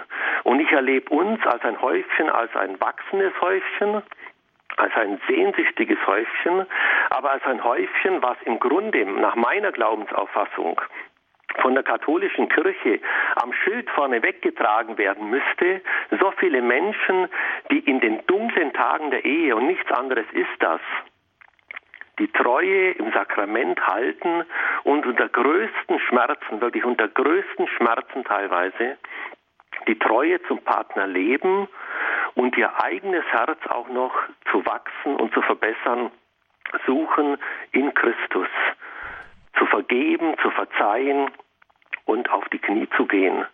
Und nicht zu beschimpfen, nicht zu belasten, sondern genau den Weg zu gehen, den uns Christus vorgegeben hat. Und da ist wirklich meine große Sehnsucht nach mehr Unterstützung in der Kirche, ohne auf den anderen herabzuschauen, aber klar zu benennen, was der Weg mit Christus ist und was eben wegführt, weil er Unheil schafft nämlich nicht zu vergeben, nicht in die Ordnung Gottes reinzugehen. Das ist ein großer Schmerz. Das war auch für mich persönlich der Grund, warum ich nicht an dieser Umfrage äh, der deutschen Kirche teilgenommen habe im Frühjahr. Es war für mich ein, ein, ein, ein Riesenschmerz dort zu lesen, wie würden Sie als Christ umgehen, ich sage jetzt mal im übertragenen Sinne, wenn ein Bankräuber, der nicht aufhört, Bank zu rauben oder ein anderer Verbrecher, wie würden Sie umgehen, wenn er am Sakrament des Altares teilnehmen möchte? Es war für mich unbegreiflich, muss ich echt sagen. Hm. Ich danke Ihnen ganz herzlich für Ihren Anruf, für Ihren sehr ehrlichen Anruf, Herr Zwiekirsch. Wir hören raus eben, dass Sie auch vor allem unter der Verständnislosigkeit leiden, die Ihnen von der Gesellschaft entgegengebracht wird und dass Sie Barmherzigkeit nochmal ganz anders lesen, als man es vielleicht mit so einer in so einer leichten Art immer wieder tut. Herzlichen Dank dafür, was Sie uns erzählt haben, Weihbischof Schwaderlapp. Ja, ich möchte Ihnen auch äh, sehr herzlich danken und möchte auch Ihnen einfach meinen Respekt aussprechen, denn äh, Sie und andere, die in einer ähnlichen Situation sind, äh, das sind auch in meinen Augen auch Helden der Unauflöslichkeit der Ehe. Ich kenne eine, ähm, eine Ehefrau, die drei Kinder, also ein Ehepaar, die drei Kinder haben und äh, die Frau hatte sich von ihrem Mann getrennt, da war Alkohol im Spiel und sie sagte, es ging einfach nicht mehr und hat dann allein die Kinder großgezogen. Und in ihrem beruflichen Umfeld wollte man sie immer wieder ermutigen, eine neue Beziehung einzugehen und sagte, nein, ich bin verheiratet, ich kann nur mit meinem Mann nicht zusammenzuleben. Und das sind wirklich Zeugen auch des Glaubens, Zeugen der Unauflöslichkeit der Ehe. Und ich möchte einfach allen, die da in dieser Weise sich darum bemühen, das auch zu leben, an dieser Stelle wirklich mein, nicht mal mein Mitgefühl, sondern mein Respekt, meine Hochachtung äh, ausdrücken. Zwei Gedanken äh, kommen mir. Das eine ist das Wort unseres Heiligen Vaters. Äh, er sprach von der Wegwerfgesellschaft und dass viele auch ihre Beziehungen einfach wegwerfen, wie es in der Wegwerfgesellschaft üblich ist. Und das wird so als äh, Gang und Gebe äh, genommen, als Kavaliersdelikt, als nichts Besonderes. Das ist halt eben so. Und was das für tiefe Verletzungen, Schmerzen, Wunden hervorruft, das ist vielen nicht klar. Und die ersten, die darunter leiden, und zwar bleibend leiden, sind in der Tat die Kinder, da kann ich nur das, was Sie gesagt haben, Herr Zwickirsch, aus meiner eigenen Erfahrung voll und ganz unterstützen. Ich höre gelegentlich auch Beichte für Firmlinge und ähm, für eine Reihe Firmlinge ist es immer wieder das Thema Nummer eins, die zerbrochenen Ehen der Eltern, die Zerrissenheit, die sie selbst erleben was Scheidungskinder mitmachen an seelischen Qualen, das wird in unserer Gesellschaft und auch in der Kirche viel zu wenig thematisiert. Und wenn man allein dieses Leid der Kinder, und ob sie nun kleine Kinder sind oder auch große Kinder, äh, sieht, da müssten wir eigentlich viel mehr tun, präventiv sozusagen, dass die Ehen erhalten bleiben. Allein schon um des Wohles der Kinder willen. Aber über das Kindeswohl wird ohnehin zu wenig nachgedacht. Also ich kann Sie nur ermutigen, diesen Weg weiterzugehen und ich möchte alle ermutigen, die diesen Weg gehen. Und in der Tat, ich nehme das einfach auch als Auftrag mit, äh, an mich auch als Weihbischof dafür, in meinem Bereich, wo ich es tun kann, mit dafür zu sorgen, dass gerade auch diejenigen, die die Unerflüssigkeit der Ehe auch dann leben, wenn die dunklen Tage da sind, eine Trennung erfolgt ist, dass diese unterstützt werden und nicht allein gelassen werden. Das ist es ja oft, dass man sich dann eben alleine fühlt, ähm, stehen gelassen, einmal vom Ehepartner vielleicht und dann eben noch zusätzlich dann auch irgendwo isoliert in einer Gesellschaft, die kein Verständnis dafür hat, dass man eben dennoch zu diesem Ehepartner stehen möchte. Ich kenne auch so einen Fall, der ist allerdings in einer Gemeinschaft fest integriert und ähm, ist dadurch auch aufgefangen. Ich denke mal, dass das Leben dann eben, hm. wenn man dann noch gemeinschaftlichen Hintergrund hat, irgendwie in irgendeiner Form, ich weiß nicht, Herr Zwiekosch, sind Sie noch da? Ich höre ihn nicht mehr, ähm, dass das dann auch eine Hilfe sein kann, dass man eben ja. bewusst nicht alleine bleibt. Herr Zwiekosch sagte ja auch, dass er eine Gruppe aufsucht ähm, mhm. mit Menschen, die einen ähnlichen Hintergrund haben.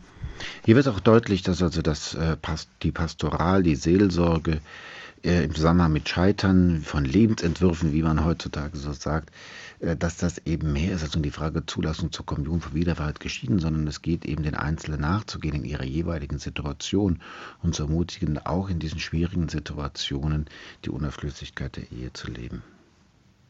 Herr Zwiekosch hat auch gesprochen von, die, ähm, aus der Umfrage hat er zitiert, es sei in dem Zusammenhang eben mit der Kommunion auch, ähm, hätte da die Frage gestanden, wie geht's Ihnen, wenn ein Bankräuber oder ähm, zur Kommunion geht, das in, ein, in eine Parallele zu ziehen, ähm, ist vielleicht auch ein Zeichen dafür, dass selbst bis in innerste Kirchenkreise hinein manchmal nicht, nicht ganz verstanden wird, worum es geht. Ja, in der Tat, das ist so. Die Umfrage, ähm, die im, äh, vergangenen Jahr gemacht wurde, ähm, ich bin unter dem Strich dennoch dankbar für, dass sie so gemacht worden ist. Äh, sie Zeiten einer gewissen Schonungslosigkeit, auch wo wir Defizite haben in der Verkündigung, äh, wo wir äh, es vernachlässigt haben, das Evangelium in allen Dimensionen auch zu verkünden und der Aufruf, da eben neue Wege zu gehen und da wieder mit neuem Mut ranzugehen. Ähm, es, Ehrlichkeit hilft immer, die Fakten auf den Tisch zu legen und das bedeutet nicht, die Fakten zu ändern, auch nicht die Fakten des Evangeliums. Das Evangelium ist uns vorgegeben was Gott verbunden hat, das darf der Mensch nicht trennen. Das ist das Evangelium. Kein Papst kann dies ändern. Und es geht nur darum, dieses, was uns vom Evangelium her von Christus mitgegeben wird, so, so zu verkünden, den Menschen zu helfen, dass sie Ja sagen können zu dieser Botschaft und auch die Herzen öffnen, dass die Gnade, die Christus schenkt, eben in den Herzen ankommt. Nochmal ein ganz herzliches Dankeschön an Herrn Zwiekirsch und Ihnen Gottes Segen für Ihren weiteren Weg. Ähm, und ich begrüße eine Hörerin, die uns anruft, ohne ihren Namen zu nennen. Auch Ihnen herzlich willkommen. Guten Abend. Ja, ich folge das. Ähm, mein Vater, sowas weiß ich von meiner Mutter, ähm, wurde von seinem Vater geschlagen, als er ein, eine Liebe hatte zu einer, einem jungen Mädchen, die aber in der Landwirtschaft kein Geld rüberbringen konnte. Offenbar ist ja so, aus, wenn Schulden da sind, die sind ja nicht, nicht als Bosheit geschehen. Ja, und dann irgendwann blieb es meiner Mutter nicht anders übrig, als eben diese und meinem Vater die Ehe anzunehmen. Meine Mutter, es war ja früher so, es musste in die Landwirtschaft äh, Geld mitgebracht werden und ja, es waren noch zwei Kühe, aber das ist auch egal. Und ich vermute, die Ehe war so unglücklich und ich vermute, dass mein Vater hier äh, lügen musste zu, e, bei der Eheschließung. Mhm. Meine Mutter hat durchgehalten bis, bis zuletzt. Das ist in früheren Zeiten noch häufiger vorgekommen, dass eben Eheversprechen auch unter familiärem gesellschaftlichem Druck gegeben wurden. Auf der anderen Seite ist es so, dass manche dieser sehr nüchtern geschlossenen Ehen auch lange gehalten haben und durchaus nicht so unglücklich waren wie diejenigen, die von uns so überfrachtet werden mit, mit äh, Vorstellungen und Hoffnungen. Aber dennoch ist es, wenn, ist es gültig, wenn jemand eigentlich aus praktischen Gründen heiratet? Ja, das äh, praktische Gründe, das wäre noch nicht der, äh, der ein Ehenichtigkeitsgrund. Also man kann aus sehr rationalen Erwägungen heraus heiraten. Also äh, zum Beispiel äh, eine Witwe, äh, eine Witwe, die Kinder hat und es gibt jemanden, der ja sagt, ja, ich möchte dich gerne heiraten, auch wenn das jetzt nicht die emotional große Liebe ist und trotzdem sagen sie ja zueinander und bejahen all das, was mit der Ehe verbunden ist. Also das ist kein Hinderungsgrund. Nur was hier in dem geschilderten Fall äh, im Hintergrund steht, das könnte dieses Thema Furcht und Zwang sein. Das heißt, eine Ehe, die unter Furcht und Zwang geschlossen wurde, ist ungültig. Das heißt, niemand kann zur Ehe gezwungen werden. Und gezwungen heißt nicht nur, dass einer mit der Pistole davor steht, sondern sagt, also wenn du jetzt den nicht heiratest oder die, dann wirst du enterbt oder weggejagt oder, oder, oder.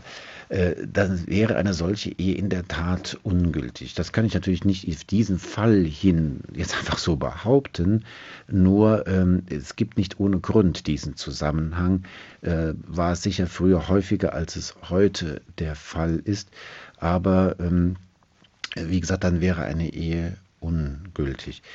Anders ist es wiederum in anderen Kulturen, also zum Beispiel weiß ich es, in Indien ist es bis heute üblich, dass eigentlich die Ehepartner äh, von den Eltern ausgesucht werden. Allerdings in der Weise, dass sie auch klar Nein sagen können und dieses Nein auch akzeptiert wird.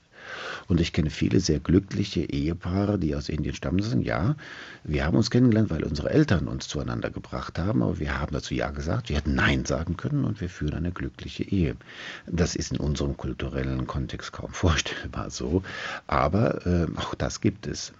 Und es lehrt uns vielleicht eben, dass es nicht die Erwartungen sind, die man an den anderen hat, die dann eine stabile Beziehung begründen, sondern vielleicht tatsächlich auch der feste Wille, dies zu tun und den anderen so zu nehmen, wie er ist. Also ich hatte da gerade mit, das ist noch nicht so lange her, in Köln mit einem äh, jungen Paar gesprochen, die hatten ein oder zwei Kinder da gehabt, das war bei einem Pfarrfest der indischen Gemeinde und erzählten davon, ja, dass sie geheiratet haben äh, und eben wie das gekommen ist, dass die Eltern sich füreinander ausgesucht haben. Da sagten sie so auch ganz selbstverständlich, ja, äh, unsere Eltern, die kennen auch unsere Familien, die wissen, dass man auch aus einer Familie stammt, dass die Familien zusammenpassen müssen und die haben uns schon von Kindesbeinen an kennengelernt, die haben dann viel besseres Urteil als wir.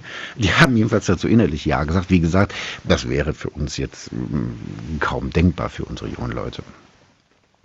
Ja kommen wir noch ähm, langsam zum Ende dieser Sendung zu dem, was ähm, ja, was jetzt so mit den ganzen, es gibt ja die Familiensynode im Vatikan, also die Bischofssynode zum Thema Ehe und Familie im Herbst. Es gibt einen Prozess, der darauf hinläuft, ähm, dass man das auch eben der Diözese weiter vorbereitet, die Anregungen der Vorbereitungssynode mitnimmt und dann auch weiter vorbereitet. Es gibt viele Erwartungen, die mit der Synode verbunden sind, vielleicht auch so manche Befürchtung. Was können wir uns Ihrer Meinung nach von dem erwarten, was dann da im Herbst in Rom besprochen wird? Ja, zum einen äh, ist natürlich wirklich klar, und da gibt es, glaube ich, wirklich irrige Vorstellungen, als könnte die Kirche etwas über die Unauflöslichkeit der Ehe von der Sache her äh, anders sagen als das, was sie bisher verkündet hat. Äh, und dass eine Lehre auch immer eine Praxis zur Folge hat, auch das ist klar. Also sie kann auch nicht einfach eine Praxis ändern. Also die Erwartungen, die zum Teil gehegt werden, dass äh, wiederverheiratete Geschiedene zur Kommunion einfach zugelassen werden können, da sehe ich überhaupt keinen Spielraum, keine Möglichkeit. Ich glaube, es ist wichtig, dass wir dennoch in diesem Feld, in diesem schwierigen Feld, ähm, viel mehr tun, als wir bisher getan haben. Ich glaube in der Tat, dass wir einen Nachholbedarf haben, dass wir ähm, den Menschen in gescheiterten Situationen nahe sein müssen, sie ihnen, äh, ihnen äh, deutlich machen müssen, dass sie zur Kirche gehören, auch wenn sie in, in Beziehungen leben, die dem Evangelium widersprechen, dass sie trotzdem nicht vergessen und verloren sind, sondern das, was wir, äh, dass sie mit dazugehören, aber dennoch auch in einer Wahrheit, in einer Wahrhaftigkeit. Wir können nicht am Evangelium vorbeigehen. Das wäre am Ende auch unbarmherzig. Hinter, da stecken zum Teil Erwartungen hinter, nach dem Motto, ja, was ich damals getan habe, das konnte ich doch gar nicht übersehen, da bin ich doch gar nicht für verantwortlich und jetzt ist eben eine andere Wirklichkeit da. Ich glaube, wenn man den Menschen die Verantwortungsfähigkeit abspricht, das heißt auch für die Folgen einzutreten, dann nimmt man den Menschen auch im Ende etwas von Würde. Denn es gehört zur Würde des Menschen eben auch Verantwortung übernehmen zu können.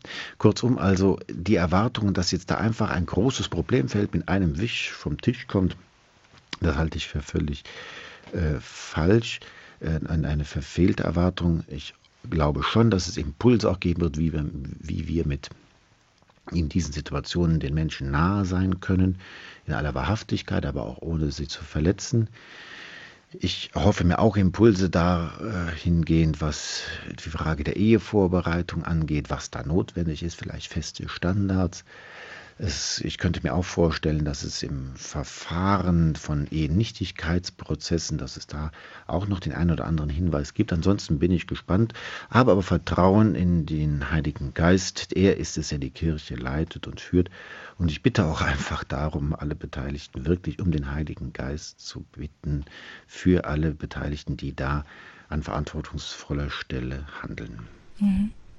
Das greifen wir sicher gerne auf. Sie haben Weihbischof Schwaderlapp, als Sie zum Bischof geweiht wurden, als Wappenspruch gewählt, fröhlich, geduldig, beharrlich. Ähm, gilt das auch für die Ehe? Ja. Könnten wir alle auch so einen Wappenspruch haben? Ich glaube, das ist ein universal einsetzbarer Wappenspruch. Also es ist aus dem Römerbrief 12. Kapitel, 12. Vers. Seid fröhlich in der Hoffnung, geduldig in der Bedrängnis, beharrlich in der, im Gebet. Und ich glaube, das ist wirklich in dieser Dreiheit auch äh, wirklich wichtig, seit Fröhlich in der Hoffnung. Also bei allem auch, was wir besprochen haben, wir haben die beste Botschaft, die es in dieser Welt gibt. Wir glauben an einen Gott, der uns nicht allein lässt, der der Immanuel ist. Wir haben gerade Weihnachten gefeiert, der Mensch geworden ist, der Menschennatur angenommen hat, der Gott geblieben ist und unser Leben geteilt hat und der uns nahe bleibt alle Tage der in der Eucharistie sich uns in seiner gegenwärtigen Gestalten von, von Brot und Wein schenkt, der da ist, der uns nicht allein lässt. Das ist Grund zur Hoffnung. Gott ist stärker als alle menschlichen Dunkelheiten. Diese Fröhlichkeit, die aus dieser Hoffnung ähm, auf das Gottsein Gottes sozusagen gründet, das ist etwas ganz Wichtiges, als fröhlich in der Hoffnung. Geduldig in der Bedrängnis. Es gibt Bedrängnisse, wir haben eben einige angesprochen. Es gibt viele Dunkelheiten. Ich denke in diesen Tagen, unabhängig von der Ehe, jetzt auch an die grausamen Vorfälle in Paris oder in Nigeria, wie viel Gewalt und Hass es doch da gibt. Ja, und dann gibt es eben dann auch die Dunkelheiten und die Schwierigkeiten und die Verletzungen im persönlichen, im privaten Leben, auch in der Ehe Geduld. Treue bedeutet dabei bleiben, wenn man eigentlich wegrennen möchte.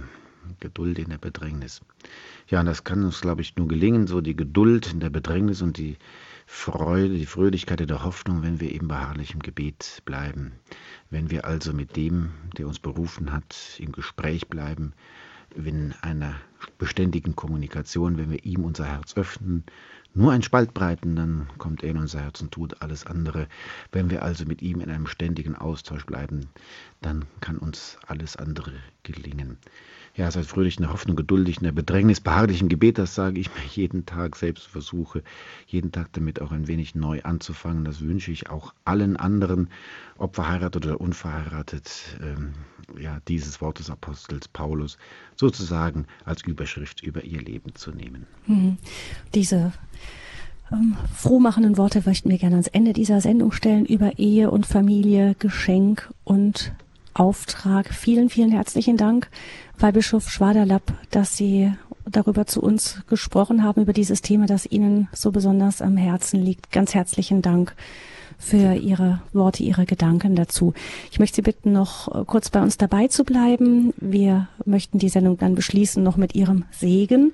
Ich danke an der Stelle auch allen Hörerinnen und Hörern, die angerufen haben, auch der Hörerin, die sich zuletzt gemeldet hat. Herzlichen Dank für Ihren Beitrag. Ihnen auch noch einen gesegneten Abend allen.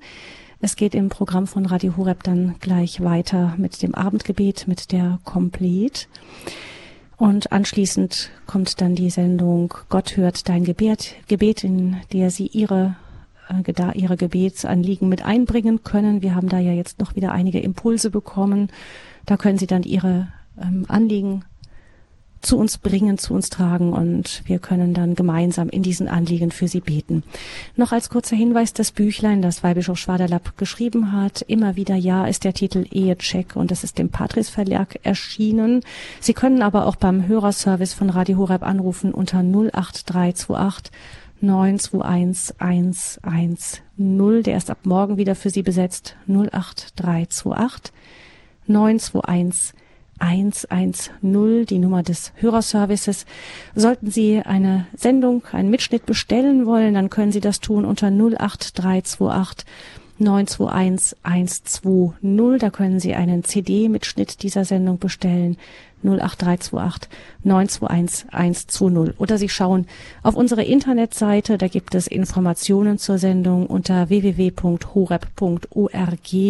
Wenn Sie dann im Programm auf die heutige Standpunktsendung gehen, finden Sie auch schriftlich Informationen dazu oder Sie können die Sendung noch einmal nachhören oder anderen zum Nachhören empfehlen im Podcast von Radio Horeb unter dem Titel Standpunktsendungen, die neueste Sendung. Herzlichen Dank nochmal, Weihbischof Schwaderlapp. Ich verabschiede mich an dieser Stelle von Ihnen allen, liebe Hörerinnen und Hörer, wünsche Ihnen noch weiterhin einen gesegneten Abend, gerne auch im Programm von Radio Horeb bleiben Sie dabei. Ihre Gabi Fröhlich und Weihbischof Schwaderlapp, geben Sie uns doch bitte noch Ihren bischöflichen Segen mit. Ja. Herr Jesus Christus, Sohn des lebendigen Gottes, du bist in die Welt gekommen, in Bethlehem geboren, hast dich für uns verschenkt, hast dich am Kreuz geopfert und bist von den Toten auferstanden. Du hast die Ehe erhoben zum Zeichen deines unlöslichen Bundes mit uns. Wir bitten dich um deinen Beistand, deine Gnade, deinen Segen für alle Verheirateten, für alle Menschen, für alle, die uns nahestehen, für alle Hörerinnen und Hörer und alle die, die ihnen am Herzen liegen. Und so segne, behüte und stärke euch und alle, die mit euch verbunden sind, der allmächtige Gott, der Vater und der Sohn und der Heilige Geist. Amen. Gelobt sei Jesus Christus. In Ewigkeit. Amen.